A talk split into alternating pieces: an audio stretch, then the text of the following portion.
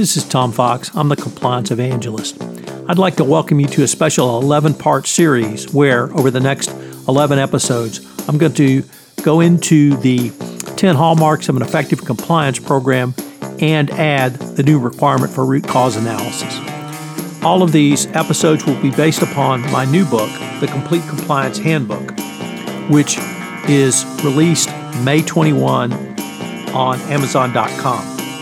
The Complete Compliance Handbook incorporates the most recent pronouncements from the Department of Justice, including the 2017 Evaluation of Corporate Compliance Programs and the new FCPA Corporate Enforcement Policy to provide you the most up to date advice on what constitutes a best practices compliance program.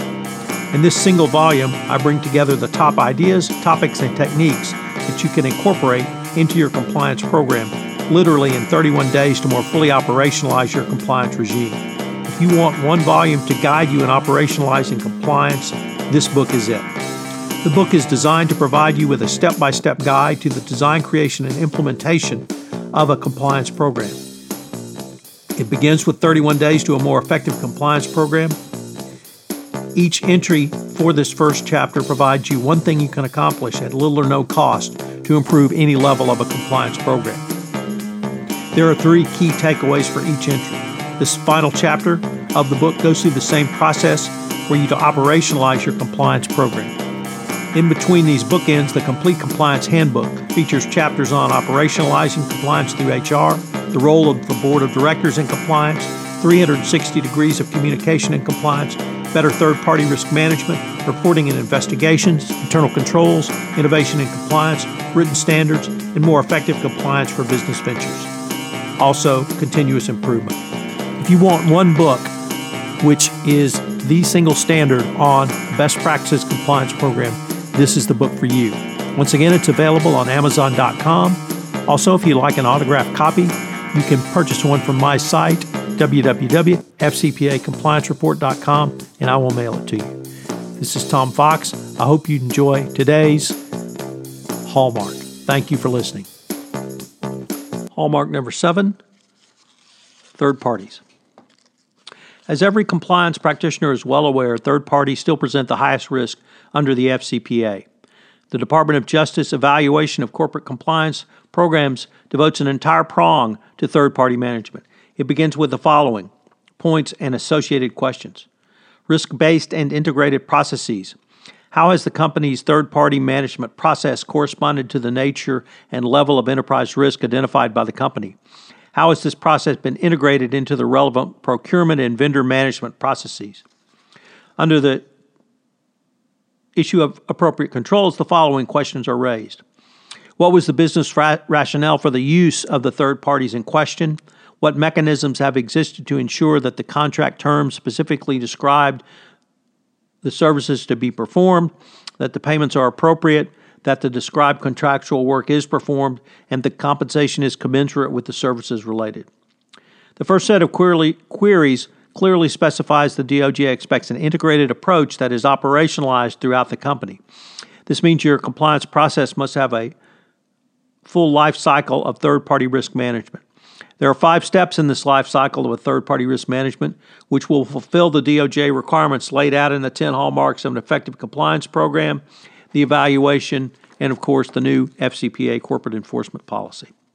They are business justification by the business sponsor, number two, questionnaire to the third party, number three, due diligence on the third party, number four, compliance terms and conditions, including payment terms, and number five, management and oversight of the third parties after contract signing. Step one business justification. The purpose of the business justification is to document the satisfactoriness of the business case to retain a third party. The business justification should be included in the compliance review file assembled on every third party at the time of the initial certification, and again if the third party relationship is renewed. It is mandatory that this document be completed by the business sponsor, who will be the primary contact with the third party for the life of the business relationship. Step 2 Questionnaire. The questionnaire is mentioned several times in the 2012 FCPA guidance. It is generally recognized as one of the tools that a company should complete in its investigation to better understand with whom it is doing business. I believe this requirement is not only a key step, but also a mandatory step for any third party that desires to do work with your company. I tell clients that if a third party does not want to fill out the questionnaire or will not fill it out completely, that you should not walk but run away from doing business with such a party. One thing you should keep in mind that is likely you will have pushback from your business team in making the inquiries listed above. However, my experience is that most proposed agents have done business who have done business with the United States or United Kingdom companies have already gone through this process. Indeed, they understand that providing this information on a timely basis, they can set themselves apart as more attractive to U.S. businesses. Step three due diligence. Many compliance practitioners understand the need for a robust due diligence program to investigate third parties, but have struggled with how to create an inventory to define the basis of risk of each foreign business partner and therefore, thereby perform the requisite due diligence. Getting your arms around due diligence can sometimes seem bewildering for the compliance practitioner. The purpose is to encourage businesses to put in place due diligence procedures that adequately inform the application of proportionate measures designed to prevent persons associated with the company from engaging in bribery and corruption on their behalf. Due diligence acts both as a procedure for anti bribery risk assessment and as a risk mitigation technique. Further, both operate as compliance internal controls. After you've completed steps one through three, then you eva- evaluated and documented your own evaluation as the compliance specialist. You are ready to move to step four, the contract. In the area of compliance terms and conditions, the 2012 FCPA guidance tells us that additional considerations, including the payment terms, how the payment terms compare to typical terms in the industry and country, as well as the timing of the third party's introduction to the business. This means you need to understand what the rate of commission is, whether it is reasonable for the services delivered. If the rate is too high, there should be an indicia of corruption, as high commission rates can create a pool of money to be used to pay bribes. If your company uses a distributor model in its sales side, then it needs to review the discount rate it provides to distributors to ascertain the discount rate that was warranted. Also, at this time, if there are any red flags, which appear these red flags must be cleared, or you must document how you will manage the risks. In other words, you must document, document, document that you have read, synthesized, and evaluated the information garnered in steps one through three. As the DOJ and SEC continually remind us, a compliance program must be a living, evolving system and not simply a check the box exercise. And finally, we come to step number five, which in many ways I believe is the most important step management of the relationship. The evaluation specified the following questions under the category of managing the relationship.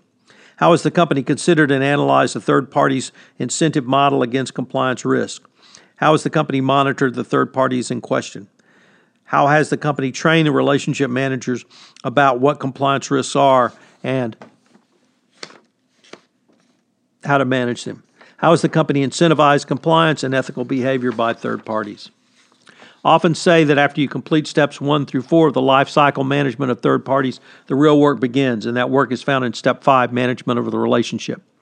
While the work done in steps one through four is absolutely critical, if you do not manage the relationship, it can all go downhill very quickly, and you might find yourself with a potential FCPA or UK Bribery Act violation. There are several different ways that you can manage your post contractual relationship. The evaluation clearly is focused on several key components that you need to evaluate and then reevaluate during the pendency of the relationship. Incentivizing through compensation issues, training, and ongoing monitoring through oversight and auditing are all key tools that the DOJ expects you to use going forward after the contract is signed. The bottom line is that all work you have done in steps one through four will be for naught, and that you will have a compliant anti corruption relationship with your third party going forward. I continually give my mantra of compliance, which of course is document, document, document. And if you want to add operationalize, operationalize, operationalize, you can certainly do that.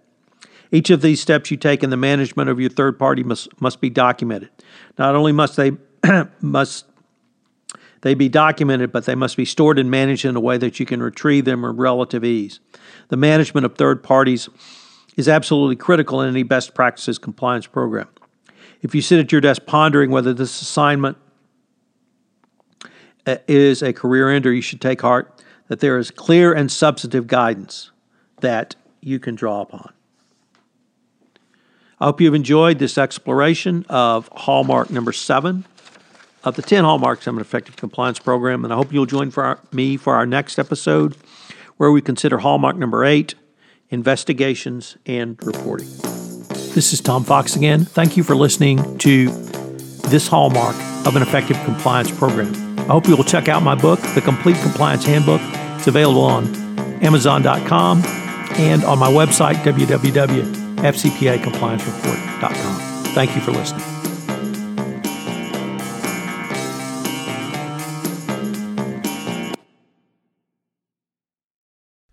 Podcast is a part of the C Suite Radio Network.